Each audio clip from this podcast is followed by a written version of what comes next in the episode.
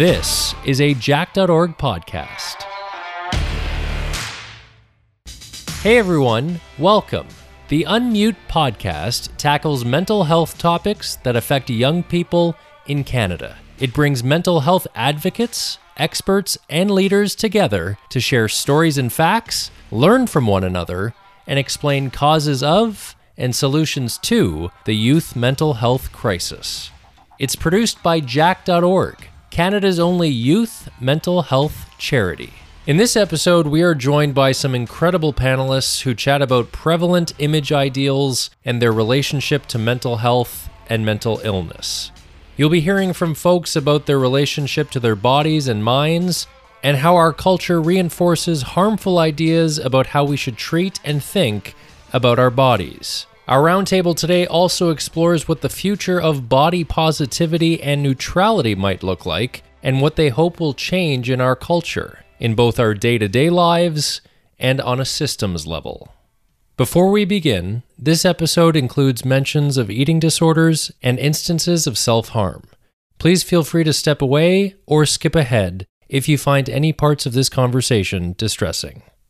If you want to get to know our participants today, click the link in the podcast description to read their bios. Thanks for listening and enjoy the show.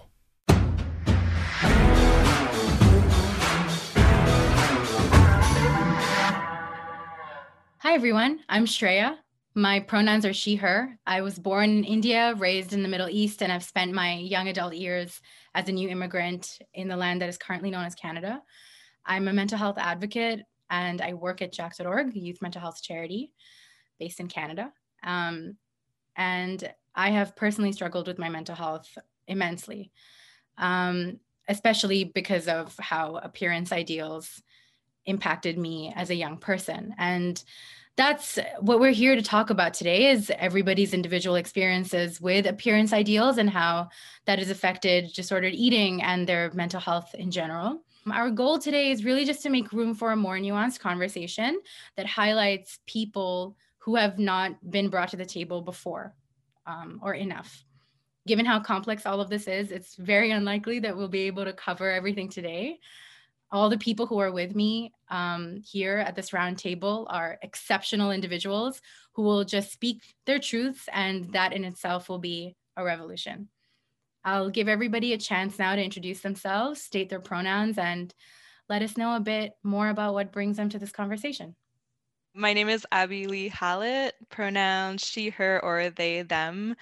I'm a network representative with Jack.org. I'm hoping to bring a little bit of a conversation to appearance ideals. And you don't always see people of influence talking about those sorts of messages that are out there that uh, are harmful to a lot of groups and that perpetuate certain ideals that only a very small percentage of the population fall into, if anyone. So uh, that's why I'm here. And I'm just so uh, looking forward to creating this safe shared space with everyone today.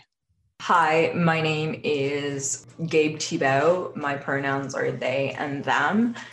Today, I'll be talking about from the point of view of a non binary person who lives with chronic illness and disability and who is a wheelchair user, a chronic illness and disability advocate, a neuroscientist, a podcaster, and an artist. Today, I really want to focus on the non binary trans experience and the lack of, of non-binary representation in eating disorder research, especially the transgender space that is already extremely limited.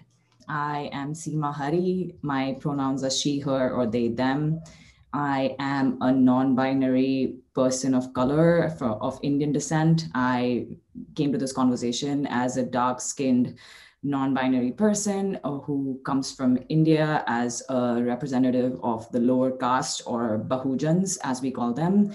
I currently reside in uh, in the United States of America on Tongva land, and I hope to bring a perspective of someone who is dark-skinned that is uh, from a lower caste in India and how that affected my appearance ideals. And as someone who has been suicidal for the first 20 years of her life just because of appearance ideals.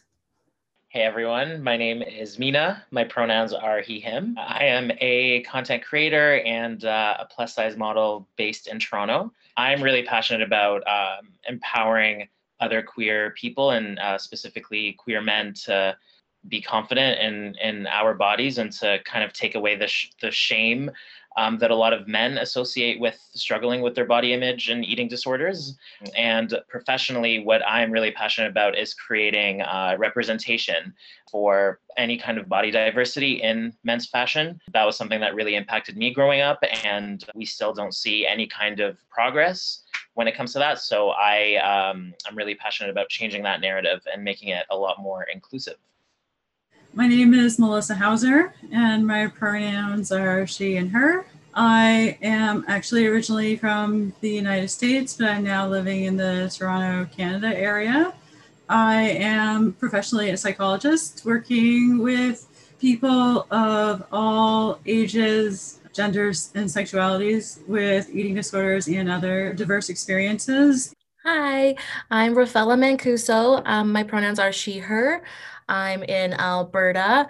I like to talk to people about mental illness and body image and fat phobia because I deal with all of that myself. And I just really want to take my own struggles and turn them into something beautiful. So hopefully I can reach other people so that they don't have to struggle like I've struggled. And I just think we are also ashamed or we're told to be ashamed of these different parts of ourselves. And i think beautiful conversations like this just really help to reduce that. So thanks for having me here. Uh, hey everyone. My name is baker. Uh, pronounced he him.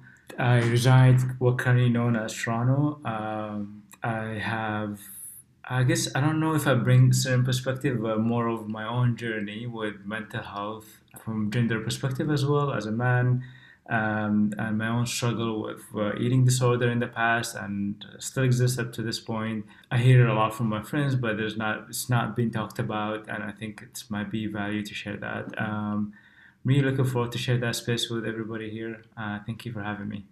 Welcome. I will just dive right into conversation about it because I think the way we want to do this is just make it very fluid and open.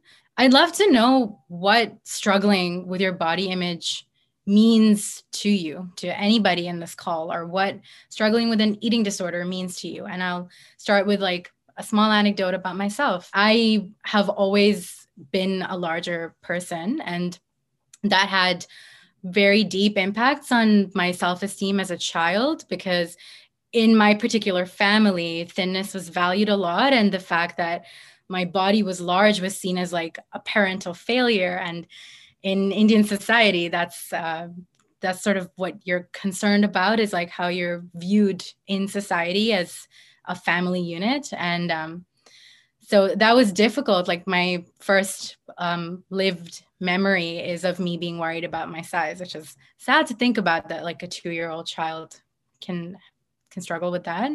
I strongly think that like messages of fat phobia are so so harmful and so pervasive and children pick up on it very very easily. It's been a struggle to try and unlearn that. Um, frankly i think like an example of how i still struggle with that is that i really enjoy working from home in the pandemic because no one needs to see my body.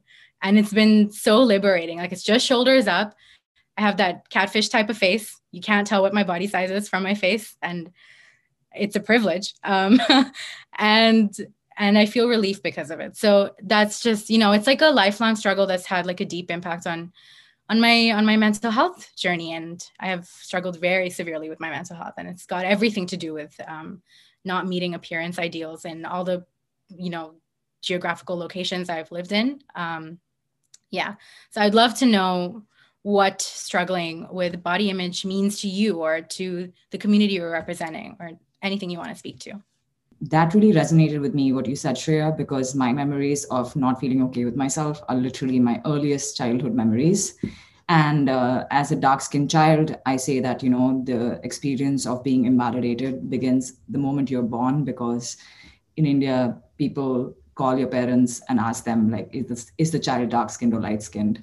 And my dad uh, is darker skinned than my mom and my mom is light skinned so this experience of being a female or a femme girl child uh, being dark skinned is even worse than a boy child being dark skinned. So my brother was never really harassed about his skin color as much as I was, even though he was elder to me and had, you know, we had similar appearances, but I was always the one who was the target.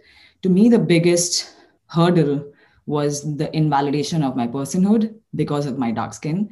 So it was always like, oh, she's less than, and like she doesn't matter. And every single memory I have my childhood is of being denied something or being ridiculed or being harassed. And to those effects of that time still exist now. And I didn't even know back then that I was a depressed child. I didn't have access to those words. I didn't have access to mental health counselors. All I had was my school teachers and my counselors and my parents. And I realize now that I have access to therapy that I was depressed and suicidal from the from the get-go, from the moment, you know, I have the capacity to be have memories and have thoughts. And it was all because, um, you know, my skin is um, is really dark skinned, uh, obviously in India, but I also lived in Bombay, which is kind of like a multicultural, um, you know, society in India because it's a big city. So I wasn't surrounded by people like me. So people from South India tend to be darker. I was surrounded by Gujaratis and Marathis who, you know, came from various parts of uh, India, and uh, they all were had you know different skin tones than me. So I was the darkest girl in my in my class, and that meant that I was bullied every second of my life. So I was really afraid to open my mouth, really afraid to go to the bathroom. So in the recess break, I wouldn't go to the bathroom because I would get bullied uh, to no end. So I would uh, spend the entire school day without going to the bathroom because I a didn't want to get bullied and b didn't want to look in the mirror. So that is when uh, my you know image issues really started, and uh, it wasn't restricted to just beauty, which was the problem for me. It was about like every single skill I had was invalidated. I as a child I loved to dance, I loved to sing, but I was never given the opportunity because I was dark skinned. I'm 33 now. I spent 28, 29 years of my life thinking that I couldn't be a creative person just because I didn't see anybody like me. Whew, need to take a breath.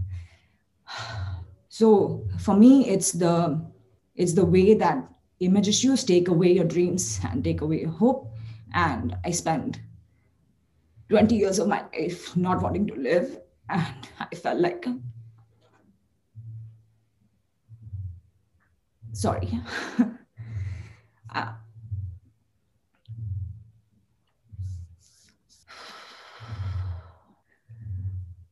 Take your time. Yeah. The way I was treated was also uh, related to caste. So in India, we have casteism where, you know, there was this, um, you know, particular caste that was decided for you 4,000, 3,000 years ago. They created a stratified system of people uh, who belong to specific castes, and you couldn't escape your caste because it was based on lineage. So if your ancestors 4,000 years ago were doing a certain job, you regardless of what your ancestors after that did regardless of what you do now you're stuck to what the classification was back then. So my uh, people were fishermen and people who clean fish and fishermen you know laborers who worked on other people's boats as well divers people who you know uh, when diving in the ocean for shells and shellfish and pearls and all that kind of stuff. I was from a lower caste, but what it means to be a person in India is that your appearance decides how you are perceived, obviously, but your appearance is also used to kind of assume what your caste is. So looking at me, people would assume that my caste is, you know, I'm from a lower caste or I'm an untouchable and that is true that I come from that caste, which was considered untouchable once upon a time.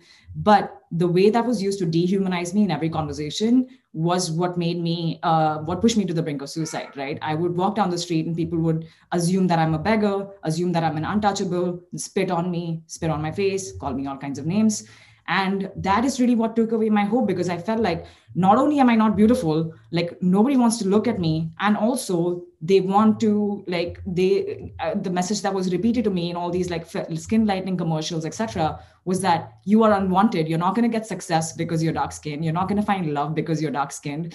You're not going to find, you basically, your exist, your parents are going to be upset because of your existence because you're dark skinned and this was what the society was reflecting to me. So i felt like i had no place in the world. And i felt like you know my face was bad luck and i have you know gone through a whole process of you know resurrecting from that and picking myself up from that position. So i feel like there is hope and i feel like this conversation is going to help a lot of people see themselves. And that's what i lacked. I didn't have anybody who was going through the same things as me. So i had no uh, support system whatsoever. So i hope that this you know conversation helps people realize that they're not alone. Thank you so much for sharing that seema. That's um brutal. Um it's so brutal. And this perspective that you're bringing is so important because in mainstream mental health spaces whenever south asian people are represented it's always upper caste people like always like myself. There's never the nuance of like what how our societies are stratified and what that experience is for people who are deemed lower than others for no right reason. And it's also an important message because it's important for South Asian people in the diaspora who hear this to understand how how current casteism is and how current colorism is. I don't think many people debate colorism as much as they do casteism. So I'm so grateful to you that you put yourself in a vulnerable space to talk about that. It's heartbreaking that the the intersections of your identity made it so you didn't want to be alive and it had everything to do with with how you look. So I'm I'm really, really grateful for your vulnerability and so, so um, such an important thing to to say to people. And I have upper caste privilege. I, have class privilege. I have every type of privilege you can name uh, in in my social location as being an Indian person. The only thing truly that I didn't have was fitting the appearance ideal of thinness. I'm like rethinking about the ways in which we look at personhood and the different ways in which we can invalidate personhood. And I think a lot of this is about that.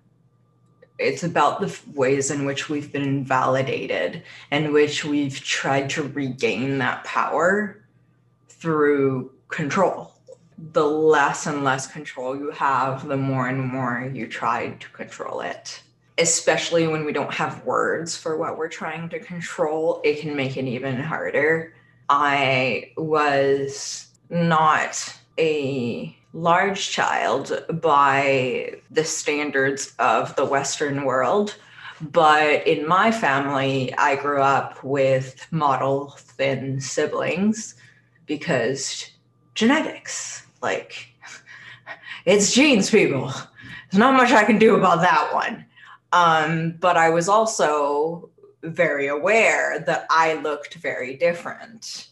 And those differences of body dysmorphia or looking at my body in the mirror and seeing something very different than what actually was apparent for me that most came back in looking at pictures of myself from when I was like 16 and like thinking about the way in which I used to view those images versus the way that I view them now, that you looked a certain way, then you look back at the image, it is nothing like what you had like you thought, and you're like, what the fuck was I obsessed about? What was I upset about?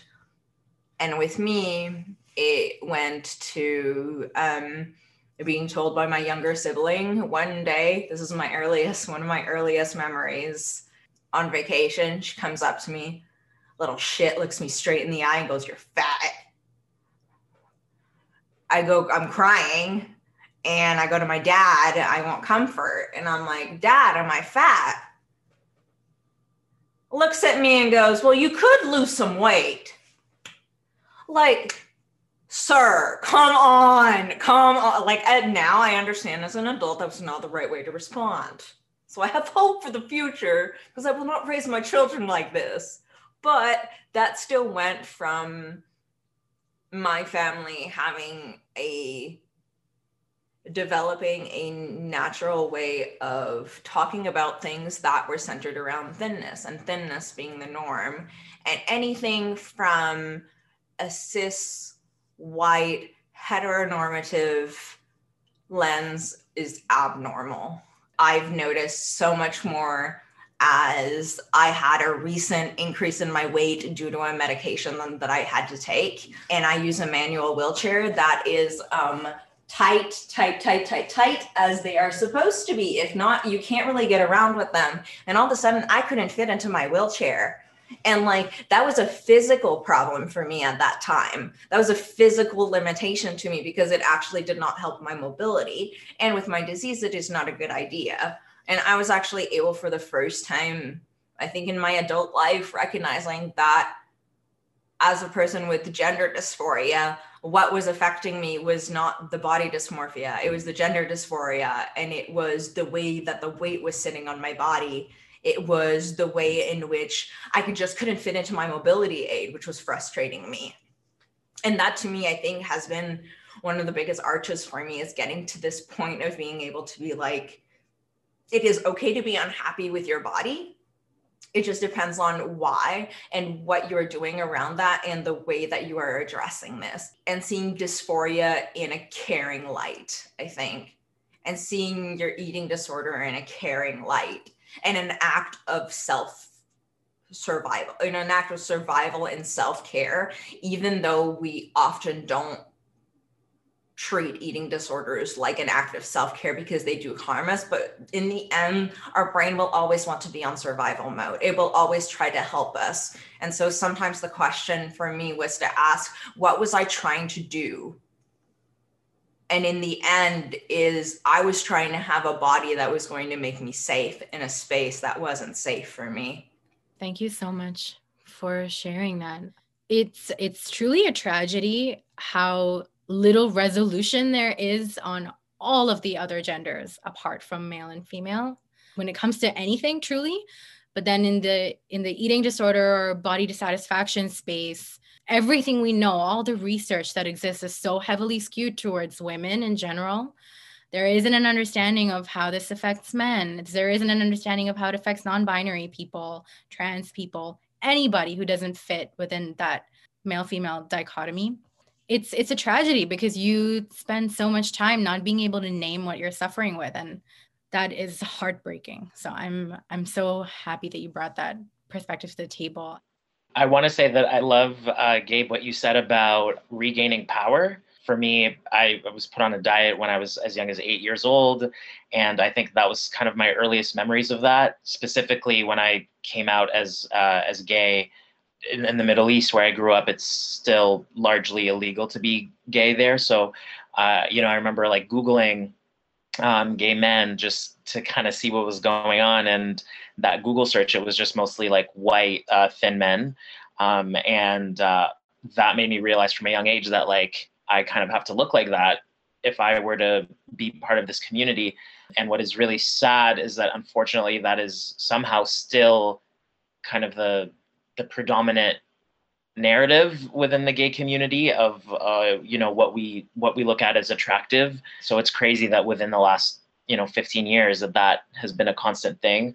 Talking about body image is about kind of regaining power and to take away power from first of all feel empowered to kind of talk about it and hopefully create change but also regaining power from these like ideals that are still unfortunately um, so prevalent now. Finding just any type of 2S LGBTQIA plus representation is like thin, it's white.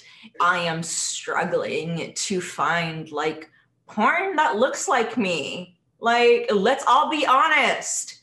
Who has found porn that looks like them? I see your faces. The answer is no. The answer is no, okay? And that makes it hard to see yourself as a sexual being. Points to wheels again. Like, I literally had to yell at a doctor once and tell him how I had sex. Why is it all of these barriers to entry? Why is it this white, cis, abled, normative, neurotypical lens that we're seeing all this shit through? Like, why is it this colonized lens we're seeing all this shit through and living all this shit through, being forced to live this shit through? Like, you looked, you went from one place on the planet and went like, what do gay men look like? And they showed you a white dude. Pro- I'm promising you that if we took a statistics, the majority of white dudes don't look like that. The majority of gay dudes don't look like that. So like, why are we putting this up? And like, why is it still there? Like I know it's the conversation of media and who controls it, but it's still like that still affects like the next generation because even algorithm like TikTok are promoting that same shit. It like it's not stopping. We're still having the same algorithms push the same shit over and over, even as we put in more diversity and as we like put ourselves out there, we're either like shadow banned or banned entirely. So how do we make that representation happen? Representation is just so key if you don't see yourself in certain spaces it kind of lends you the message that you're not welcome there for example if i'm thinking of my own experience i grew up in a pretty small suburban town where there weren't really any 2S LGBTQ plus folks there. That acronym didn't exist at that point in school. Like even just having L and G, that was like, whoa, revolutionary.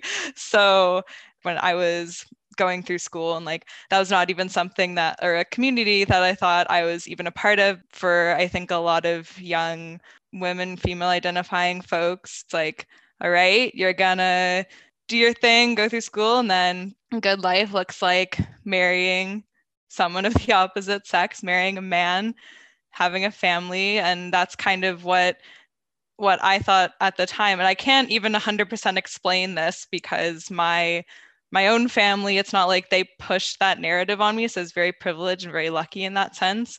But I think just what you see around you when it's all one way, you just expect your own life is going to go that way. And listening to what you were saying, Gabe, I thought it was kind of really like, first off, yeah, thank you everyone for sharing because their stories, I think, you're so vulnerable and so real and you're so just resilient for having gone through and now speaking to others in a way that hopefully they're going to gain something from this. So first off, I want to say thank you. Gabe, what you were saying about how looking back at pictures, like, wow, like I can't, like, how did I see myself in, in that particular light? Like I was sitting here, I'm like, I feel like I've almost had sort of the opposite experience. So for me, going through my younger years up until I think I was probably about 21 so i would have like graduated undergrad at this point but again at that point i kind of fit the mold of what feminine beauty ideals are and i think i knew that and sort of played to that and i just assumed that when for example i was getting dressed up to go somewhere i just thought oh well this must just be an uncomfortable experience for everyone. Like dressing up must just be uncomfortable because often I was wearing at those sorts of things for like like a dress like a like i didn't really have language for that at the time i just assumed that all right if you're getting dressed up to go somewhere you might not feel the best about yourself or you might feel awkward about it. And that's not really something I said to anyone at the time. Looking back, I'm like, I probably was just uncomfortable with what I was wearing. Maybe I would have wanted to wear something that was like a pantsuit or like one of those cool, like long cape things. There's just like really cool outfits that are like pants and they have a cape on it. And it's like really cool. Anyways, um, something a little bit more like what we would describe as androgynous looking, I suppose. But at the time I get heaps of like, you look really good in that. So I'm like, well, I'm not going to be a fool and just wear something else because I'm getting all of this praise from people. So clearly this is good. And seeing some nods. So yeah, I, I think that's definitely not an isolated experience. So anyway, kind of went went through this and like continued to wear the same sort of dresses, continued to feel uncomfortable until I got to graduation, I was like, hmm, like something's off. Like, I think I might be queer. And sure enough, that was the case. I think, however, your journey is, that is beautiful and it is valid. For me, I laugh at myself because it was the whole queer stereotype of like, I'm queer, cuts off all my hair immediately, starts experimenting with style, all that sort of stuff. So, I, again, my hair is very long and I cut it to about um, where it is now, which is very, very short. What you said about, you know, attractiveness uh, really affected me too, because since the beginning of my life, everyone had told me that I was unattractive, unwanted. I, even though from the beginning, I knew that I didn't feel any gender from the beginning. Like I always knew that I was like this being that didn't feel any gender or any of that sort. But because I was called unattractive so much and the gendered expectation of being a girl was to be attractive, I kind of rejected that by, you know, dressing up as a boy and like, you know, performing, you know, boyhood. And it was even worse because boys would reject me too and treat me even worse. Girls in school would also reject me because they were they thought I was like a boy. So it was this really confusing space, and we didn't have any words for it and like no one knew how to express it. Like you either had to be a girl or a boy or you know they called me a tomboy back then because i was expressing myself like a boy. But even tomboys were like just a phase or something that you just like you know did as a choice or something like that. So it was never accepted. And it was all it's all started because for me it was like i was being forced into doing something because i was not accepted as a, who i was and that led to even more bullying and even more you know uh, non-conformity and confusion in my head because i was like why am i not allowed to just be who i am? Like i don't feel any gender. And you know if i'm not accepted as a girl not accepted as a boy like where do i even stand you know? So it's so important and so relieving right now that we have these words because back then i had no other word except for saying i'm a tomboy and going with that even though i didn't know that was fully true either That's such an interesting point. Experiencing what what your gender is is like it's a really complicated thing for for everybody, but how your um, how the appearance ideals play into that into validating what your gender is is is alarming. Growing up, I felt very excluded from femininity in general because I could never be feminine in, in the outward ways because of my size. I, I was also sort of viewed as an adult because I was a larger kid. It was very common in India as well, where if I would go into a store, um, immediately, like even when I was below the age of 10, I'd be taken to the women's section and, you know, people would always make comment on like how I look like I'm at least 18 years old when I was like nine it was definitely in part because I felt like I couldn't occupy female spaces. It just wasn't an option for me as somebody with a larger body.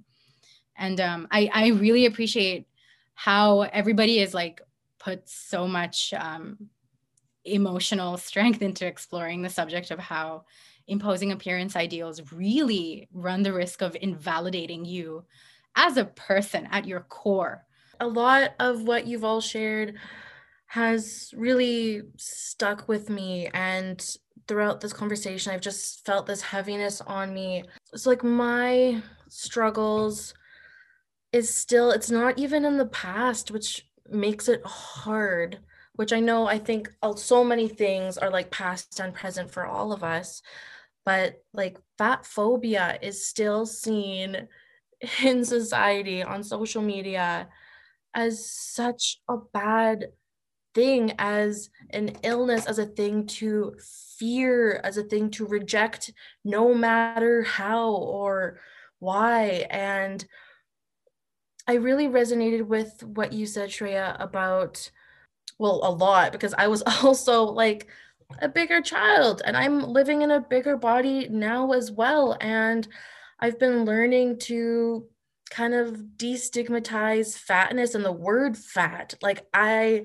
it's even hard for me to say like yep i'm a fat woman because that was such a harmful term my whole life and my body size definitely affects my life experience so much but i don't want it to be my main identifier but sometimes it's not my choice i never felt like i got to choose how people saw me or see like who I really am because you just saw fatness. You just saw this chubby kid. And I felt that it was my job, it was my obligation to shrink myself, to be thinner, to lose weight so that I can finally make my family happy. People will finally accept me. I can get the boyfriend I always wanted because, oh my gosh, of course I don't have a boyfriend when I'm fat. Like, who would want that? It was always just about waiting like my life can't begin yet because I'm waiting until I get to be okay. I'm waiting until I finally am good enough to change my body so that I can be accepted. And then maybe, yeah, I can go do all the things I want to do. Right. But until that point, I am defective. Until that point, nothing else matters like even a haircut, even if I got a haircut, I told myself like it doesn't matter because I'm still fat.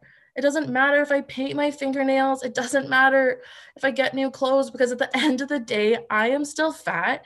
And that is the only thing that people can see of me. And that's my biggest barrier to life. And I just recently was diagnosed a few months ago with an eating disorder, which I didn't even know about. I thought it was my job as a fat person to restrict. I thought that my goal was to eat. I'm sorry, I don't want to trigger anyone um, talking about eating stuff, but I thought it was my job to eat as little as possible because then I could at least prove to people that I'm trying, right? Even if I'm still in a bigger body, it's, oh, but I don't really eat. Even now, I hide behind that eating disorder of atypical anorexia because on my Instagram, I'll get fat phobic comments um, or I'll talk about fat phobia and diet culture, and people living in smaller bodies will say, Oh, you can't say that because I have anorexia. And I'm like, Yeah, me too. Like, same. this isn't about that. This isn't about shaming people living in smaller bodies at all. This is about stepping back and realizing how we treat other people and how we treat ourselves. Like, I'm still trying to convince myself, like, on the daily, like, okay, maybe it's okay if I don't like shrink myself. Yeah, I look, I look, I think I can accept myself in this photo. Maybe if I like, can I envision the rest of my life still looking like this? Because my whole life, that was never the future. It was always like, what can I be once I finally do what I'm supposed to do? And for me, working towards eating disorder recovery meant eating more. It meant eating more quantity, it was eating more frequently. And that was really, really hard. That the one thing I was told my whole life not to do is that thing that's moving me closer to a place of health. And oh, it's hard when it's not just inside, right? Like we have the internal and external battles. When it's both, and I'm trying to tell myself, you know what? It's okay. We can do this. Maybe getting some body neutrality. But when the world keeps telling me that my existence is flawed, that anything I say is invalid because of this one physical feature, how can I remain at this neutral point? Like it's, it just honestly feels unattainable for me. And I don't want to pretend like I have all the answers because I really don't. And as I said, it's a, a daily battle, but I'm learning that I am and can be more than just my body, no matter what it looks like or what other people think of me because of that. And I really hope that we can continue these conversations so that other people don't have to wait 24 years to get to that point too. Thank you. Thank you so much for bringing that perspective to the table. I um fat phobia is just not given the the credit it deserves. People are so openly fat phobic. It is it is just accepted as fat fact that fat is harmful. So it's logical to shame a fat person because they're just making bad decisions and nobody who who could appear underweight is ever shamed in the way fat people are. Something that just broke my heart uh, with what you said and and really I related to. And also in what Seema said, it's just because of the imposing appearance ideal, feeling like your life is on hold. I don't have the barrier that Seema has because Seema can't change these things about herself. But I have that expectation from society and and Rafaela, so do you and so does anybody who has ever occupied a larger body that you need to be striving to change this. So there there's no option but to look at the way you currently exist as like mandatorily temporary. Otherwise you like you said you can't envision existing in any way. And uh you are allowed to struggle with this currently. I struggle with this currently. This is not a thing of my past. I'm not here as like some, I figured it out and now I'm like the scholar on eating disorders. Hell no. yeah, what you said just like really, really meant the world to me. I'm so so happy that you you brought up fat phobia, and it's just such a it's such a travesty that the things that fat people have to say is undermined so much. There's a there's this amazing book called Fearing the Black Body by Dr. Sabrina Strings, and she talks a lot about um, fat phobia and its roots in anti-black racism and it's alarming, to say the least, that to maintain the fallacy of a superior race, um, fatness is associated with blackness. And then the imperative of anybody in society is to, to actively move away from that as much as possible. And then that history is lost in time and it's fat, like fat phobia is decontextualized, but it comes from there in this cultural context and hurts absolutely everybody. And yeah, there's just so so many so many levels to this at least through my lens of being a chronically ill person, that the way that Rafaela spoke about her experience of fat phobia is a lot about how it's the medicalization of fatness. It is the treatment of fatness as an illness, which it is not, and we know it is not. But in that, you see in which the way that illness is treated and that in the way to how the medical industrial complex works and that it is there to fix you. It is not there to help you. It is there to cure you. It is there to ask what is wrong. It is there to ask what is not wrong and not what is can make your quality of life better. Like that like they I did a flicking thing out of my screen. It is about fixing the thing, which then gives others the ability to give us unsolicited advice, to comment, to ask why your feet can move in your chair or why, as a gay man, you don't look like everybody else, or why, as a trans person, you are not androgynous or that you owe androgyny and not allowing the true other people's truth that androgyny and a non-binary identity don't have to equate. It's i very much hear the um, treatment of fatness as a as an illness and then that creeping of health culture the medical industrial complex coming up and going how do we fix you not how do we make your day to day better how do we make tomorrow easier? The amount of time I spend thinking about how people will react to my body, to my body as a non binary person who is not perfectly rail thin or has a completely flat chest or has um, had I have not had top surgery, and for me that is the biggest barrier between my eating disorders and my triggers for that and feeling better. Melissa, I, I would love for you to be able to speak to your personal, professional experience, whatever you want to bring to the table. There is quite a lot of bias in medical spaces that excludes people from receiving adequate care. An unfortunate stat is that if uh, a person with a larger body goes to doctor, their complaints are less likely to be viewed as valid um, and everything is more likely to be just you know deemed as an artifact of obesity complications. And they're less likely to be understood as struggling with an eating disorder if they are. They don't have to be. Overall just not uh, not very likely to receive respect or sympathy or humanity in some cases so um, i would love to know from your from your professional experiences like what does uh, the world of eating disorders look like to you?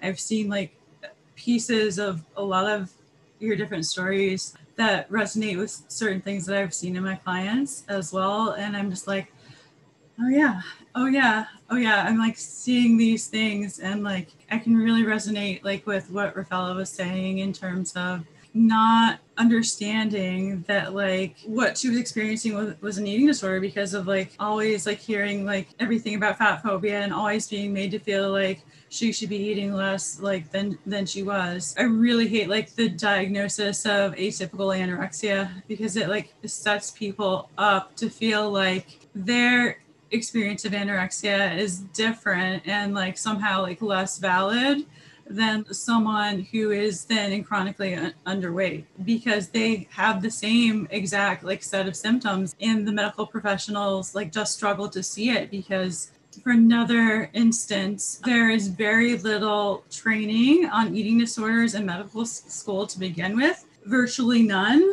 It's like a very specialty area and so diagnosis is often missed to begin with. So then it's taking someone who's outside like the normative cultural uh, expectation about weight and shape and then like trying to figure out like what's going on is really really hard. I think one of the most important messages about like this decolonized space is that like people of all genders and people of all sexual identities and people of all sizes are people who are struggling with eating disorders one of the things that I think is hopeful is that in my practice, I have seen people of different cultural identities, uh, like a, a large portion of, of male clients, a lot of like non binary or, or trans clients. I do think at least there's like some shifting recognition in terms of like being able to see that it's not just like cisgender like white um, 16 year old like girl phenomena at this point so I think that like piece is, getting a little bit better. However, we have a long way to go in terms of medical professionals being able to like accurately recognize like and like also not be like blaming towards people in terms of their experiences. There is a, a lot of damage done also by medical professionals um, in terms of like blaming like some of the clients for and some individuals for what they're going through, putting the onus on like that that fat phobia still. And we have a long ways to go in terms of that um, i think as well. So on the one hand i'm i'm hopeful. I do feel like we need to continue to like empower and like um, provide information and knowledge to medical professionals eating disorders need to be covered in medical school and like the the positive is that there's opportunities for treatment for a wide range of like humans who deserve it I don't always feel hopeful when I think about progress in this space just because of all the barriers that exist. But um, I'm happy you're hopeful. It makes me feel hopeful. And um, i really appreciate your professional perspective on the issue. It's very validating to have somebody who's in the space say that, yes, these are problems. So thank you so much for that. I have to be hopeful. Otherwise, it's hard to do this work. And um, honestly, the people that I work with every day are so inspiring. So like, it's really like a, a pleasure to get to work with them and to like hear all of your voices. I think uh, what resonated to me the most is that uh, how if you don't fit in a box, like how your identity is tied to your self-image as well, uh, or the other way around. It's almost like a cycle in some way. My experience growing up in the Middle East, like my family, like especially as a man, it's like almost there's a sense of responsibility even bigger on you. Like, oh, it's your mistake for um, for not like uh, I was a bigger guy, and it's your mistake for not like taking care of yourself. It's always you. And I was boxed in a way that oh, you're just fat because your grandpa or your dad. That's that's what you're supposed to. That's how we're seeing you, and this is how we define. I remember. Uh, there wasn't anything about uh, how to care of yourself. It's always about like from a place of uh, control and like heat to yourself. That's how you're motivating yourself to like kind of how you treat yourself in some way. So I think I took me years and years, uh, and I still like to this point. I'm always finding myself falling into my old habit of like eating my own emotion um, at times, and like as a way of like dealing with the stress. Uh, being like growing up from an anxious family as well was just um, there was no space for you to think about being able to like validate some of your own experiences or like be the person who you are. It's always like you're boxed in something.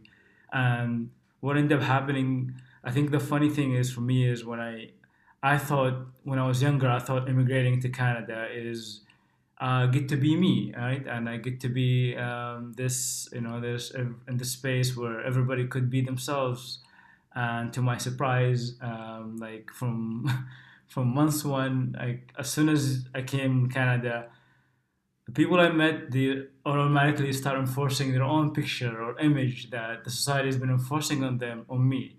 Why aren't you acting this way? Why aren't you talk your uh, emotion right away? This man shouldn't be doing this, right? Or I did not know, like it's just almost like I moved from a place and another place, and it's, it's the same way to be treated. And that I didn't know what therapy is or mental health is until I'm in my late twenties, right? That's like a new concept altogether for me how do i know how to love myself? That's something that i was never taught. So if you don't have that base like it's just it's almost like a vicious cycle of you just start hitting yourself and you just uh, uh bundled up to something else and you're that affects the way you see yourself that affects the way uh, you know for prof- professionally for your jobs or like how people see you. Because if you don't if you don't know how to value yourself like that's no people basically will just go off that energy in some way I think it's helpful to know like this is um, like you people not alone. You're not alone. Like there's there's that there's that uh,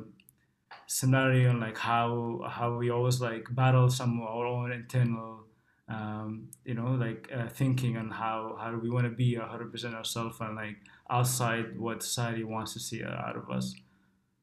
My own family's background, like part like white settler Canadian and part Middle Eastern with Lebanese background, so I can I can speak to Lebanese culture. I don't know how much this extends to other um, Middle Eastern cultures, but I know, like I'm just thinking back to some of the Lebanese weddings that I've been to, and in the culture generally, it's like I think this is true of the Canadian culture as well, but I think in the Lebanese culture, it's kind of dialed up a few notches where to display success is to display like a certain type of body, clothing, um, and aesthetic.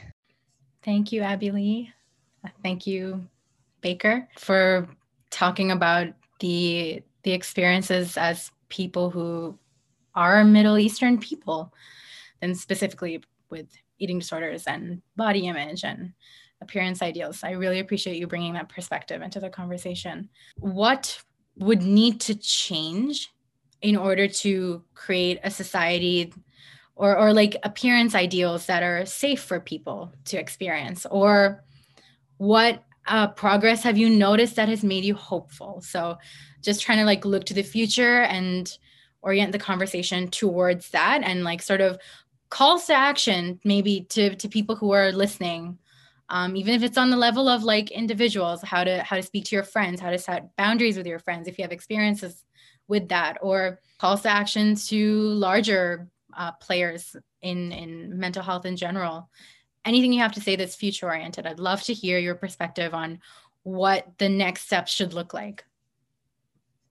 I think there are a few things that they're not huge things but they can make a huge difference in people's lives. And so I think that they're worth saying due to that importance. Actually, just the other day, I was on, I think it was Instagram, and I guess um, I don't know if this is a new line of of garments that Rihanna has put out, but there was this picture, and it was just like blowing up but in the best possible way because I think in the the brand was Savage X and I think the um it was in like the men's like men's underwear line I think that she had but she had models of many different body types in that particular line. And like the comments were just like people were so moved and so they were almost given permission to love their bodies because this really big star like Rihanna had included these models in the collection as kind of proof that, oh, these people are beautiful. And people in the comments were saying things like, oh, well, like now I can stop like feeling this dislike towards my body because I now see it as being beautiful. And we're just so overcome with emotion and that's such a small thing really but it was so i mean i think because rihanna is rihanna i mean she's pretty pretty pretty big star quality. You know doing something like that has such a big effect but i think in uh, even in smaller scale situations that can be the case. Another great clothing brand that i came across recently from vancouver is Peau de Loup and they're also really terrific. Gabe's like freaking out in the best way right now. I love it.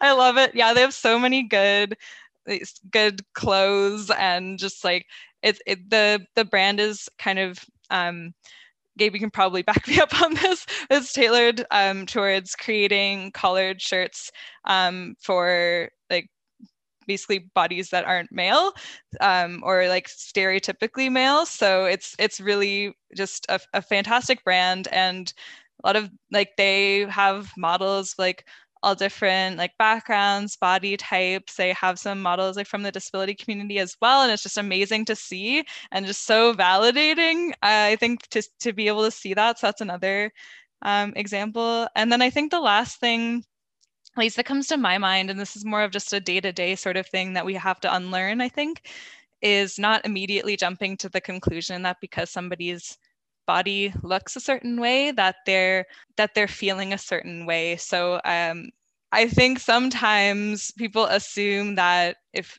others are at like a certain weight that they're not that they're feeling a certain way but really emotion is and mental health like it's not tied to a certain weight. It's tied to like having support having the validation to be who you are. And like i think as it, has been said here many times um very very uh, eloquently just of how like certain diagnoses are invalidated being at a certain weight or rather when when people are at a certain weight and that's just like it it shouldn't it shouldn't be that way so just like validating people's experiences as truth, regardless of the weight that they're at, the way they're expressing themselves, their gender identity, their sexual orientation, just like accept people's truth as truth.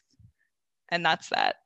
You know, we're hanging out in this global pandemic and have been for like almost a year now. So I have been doing a lot more online shopping and have definitely noticed that like in a lot of mainstream brands there's a lot more like diversity in terms of like body size of models and of race and culture like being represented. And so like well, that's one of the things that i've really noticed shifting over the last year that i find really hopeful and hopefully like you know people will be able to look at the models and be like oh yeah i can see myself like wearing this outfit now instead of like seeing it only uh, you know as something that's appropriate for like a size like negative zero which is like an even ridiculous concept that it exists.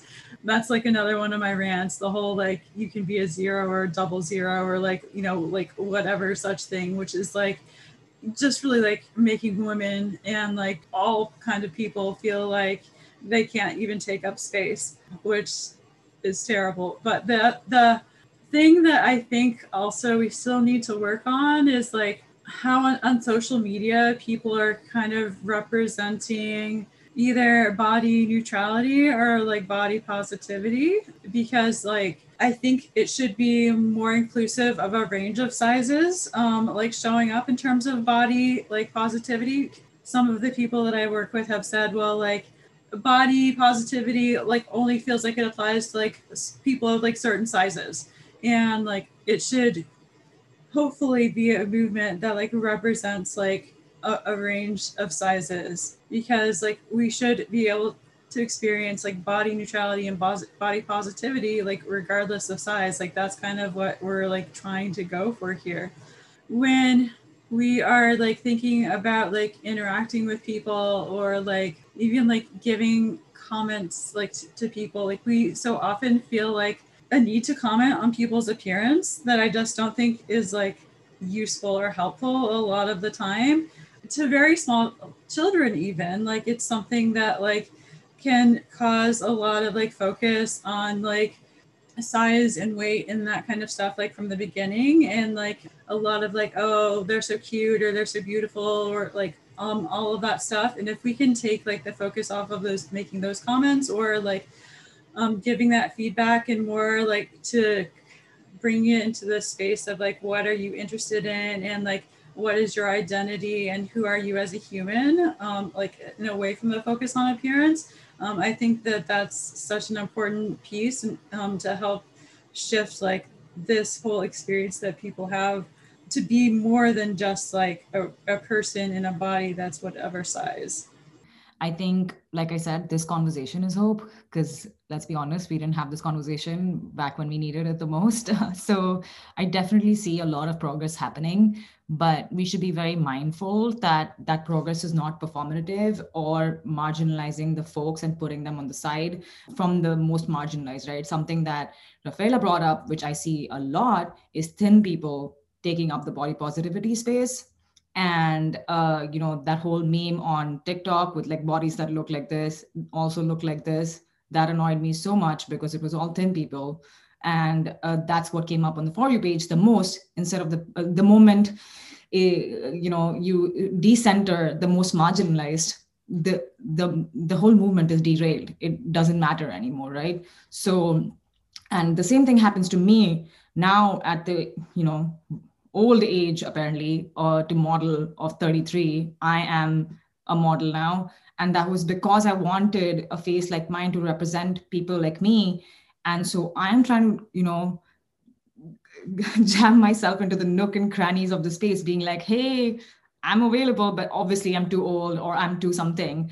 But what i see is that even though i'm included i'm always like the person on the side or always the person who like doesn't have the right makeup artist or even if i see like you know dark skin representation or south asian representation somewhere it's like the most privileged people from that side right? Like, there's no conversation about caste there's no conversation about fat phobia. So it's like our responsibility when we make it uh, into those spaces to open up those conversations at the very least. Like i'm sure we don't have the power to change everything so obviously as workers and obviously as people sometimes who don't have power we probably don't have you know the power to make space for someone else or whatever but it's at least our responsibility to open that conversation and ask the right questions. So i think like as we progress towards hope it's very important for us to open up conversations and open question everything. So every space i enter I ask them like hey why didn't you think of including a person like this? I know an amazing person who uh, is you know uh, embodying this message that you that you want to convey why don't you approach them too? And just opening up that conversations i think is uh, you know part of my responsibility as i enter these spaces.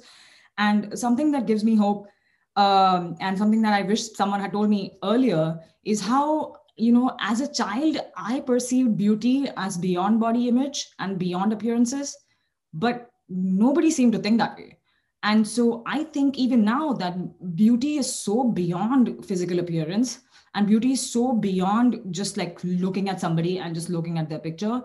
Um, it is important to decenter physical and visual beauty and make it a more holistic concept about what are the person's values what does this person do in real life how do they talk to other people you know how are they kind are they you know uh, you know uh, doing the things that resonate with you and i'm so surprised that you know in our movement towards body neutrality and image neutrality uh, we are forgetting that it's not just you know even when we talk about beauty neutrality i feel like a lot of people then just decenter the oppression that fat people face.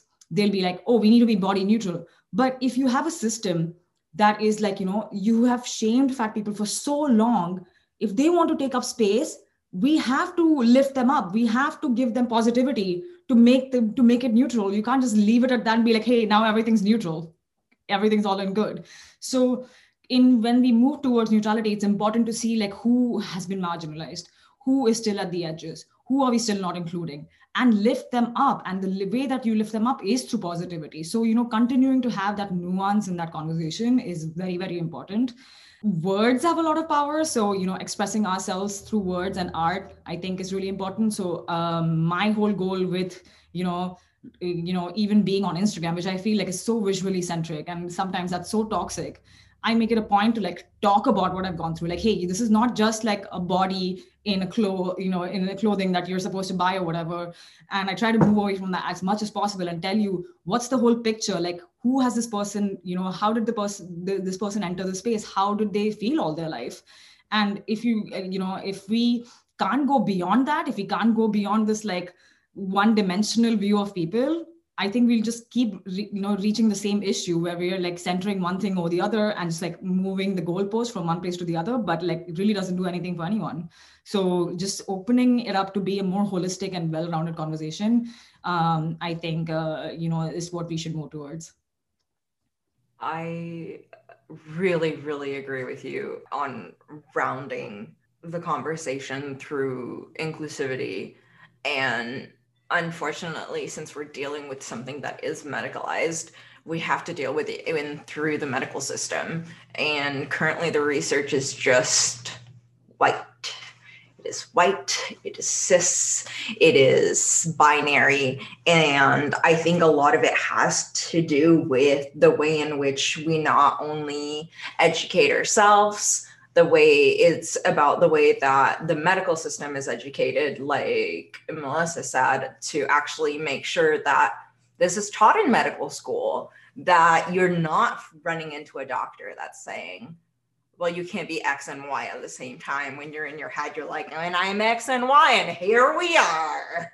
Um, but also like Uh, going down into even further like the way that we treat the next generation and like when we come across like body negativity and like fat phobia and shaming to try to see even though it's really really really hard when we do receive those messages that are really negative about whatever it is uh, to if that person we see is actually younger to go from a place of love of like why do you feel that way? Not they're 12 so they're insert ableist word and so i'm not going to educate them. They can learn from them themselves. They're 12 they said something offensive. We can all think back to when we were 12 years old and cringe a lot. And i think that that is part of teaching the next generation and not doing the whole like just Google it, like letting the, the people that need to take that space in the front. I feel this conversation has been extremely like wonderful and changing. We are all limited by biases. We have to put in to understand and admit the fact that we have biases to then understand who our biases are keeping people out and then include them in research so that we're then less likely to be discriminated in the medical system because then the data will be there. And because the facts i'm doing question i'm doing air quotes in facts is because the current quote unquote facts that are made are based on cis white like are based on basically the wasp characteristics. And that's why there's so many problems in medicine and in treating people and in treating quality of life like if we actually turned it around like we could get it where we talk to our doctors and the first thing that they ask us when you're like my foot hurts the first thing somebody isn't asked is well can you lose 30 pounds before you get an x-ray?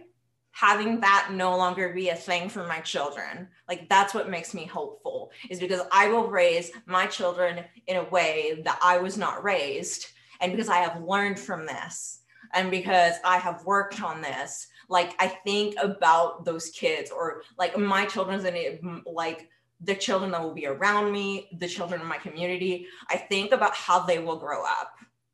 It just makes me smile. Because even as bad as we think that things are in the world right now like every person is is trying in here is just trying to make it better for the next group of us that are just trying to just go through this life and just like rock and roll basically End of thought. Just Gabe, when you were speaking, I was reminded of this amazing post that I saw, and I wanted to share it with everyone because I think it's so relevant to this conversation and the raising of kids to love their bodies, what regardless of what size their bodies are. So the post that I saw, it was just a screenshot of it was, I think, a parent who took their 12 year olds to the store and they they were trying on a pair of pants and they couldn't fit into the pants. And their an immediate reaction was my thighs and butt are too powerful for these pants. And i was like yes like this is what i hope to see for the next generation as well. Not a negative statement but like i'm too badass and i'm too powerful for these like for these small sizes. Like you cannot contain me so that's that's what i like seeing those things really makes me hopeful as well when talking about hope like that's a hard one because sometimes I feel very hopeless with, you know, men- my mental illnesses and, you know, general fat phobia. But the shift I'm seeing on social media brings me a bit of hope, you know, to see marginalized bodies being in like front and center, like that gives me hope. And I just hope that we can all like unfollow people that do not make us feel good about ourselves. We can stop giving them all the power, take back that power for ourselves and content that we value so that we can just be rid of everything that makes us feel bad. And I'm so grateful for all of you here. This has been such a beautiful conversation as sometimes I feel very isolated in these thoughts and feelings. So just knowing that there's other beautiful, beautiful people here that you know can resonate it means the whole world. And now i have new friends which i'm so excited about. I will try to put a cap on what this experience has been but it's like difficult to, to put that into words eh? This was very very special and so important and i think um, i like rafaela struggle to feel hopeful um, i like seema feel the responsibility to just encourage being critical. But I think that this conversation in itself is so revolutionary. We have spoken about things together in a way that I don't think has been done before. I've been in this space for quite a while and I've never heard um, South Asian representation from a lower caste speaking to somebody with a disability, speaking to uh, non binary folks, speaking to people who experience fat phobia, speaking to men who experience disordered eating. It's just, it's a really important conversation. And I'm so grateful to all of you for being here. And um, it's conversations like this that give us reason to be hopeful. There is a lot of change that that gives us reason to be hopeful too. There is better representation now. Doctors are being forced to understand the role they play in individual people's mental health in general, which is always great. Um, researchers are thinking about how to bring in people who have been left out of these conversations. And I hope everybody who watches this too and anybody who interacts with this content will feel a bit of a personal responsibility to leverage whatever privilege they have in order to bring somebody who does not have that privilege to the table. Because we we all have something we can use to to extend an arm and lift somebody else up. And we need to feel personally responsible for this shift. I think that's something that's really important. Um, it is it is a systems level thing too. It's not again the onus can't be on us to cause this massive change but at every opportunity it's possible um, we we can make a real big difference by keeping this front and center so i just want to thank you all so so much this was uh yeah i'm gonna have a ton to think about for many many days If you want to learn more about our work, visit our website at jack.org and connect with us on social media. Thanks for listening to Unmute, a jack.org podcast.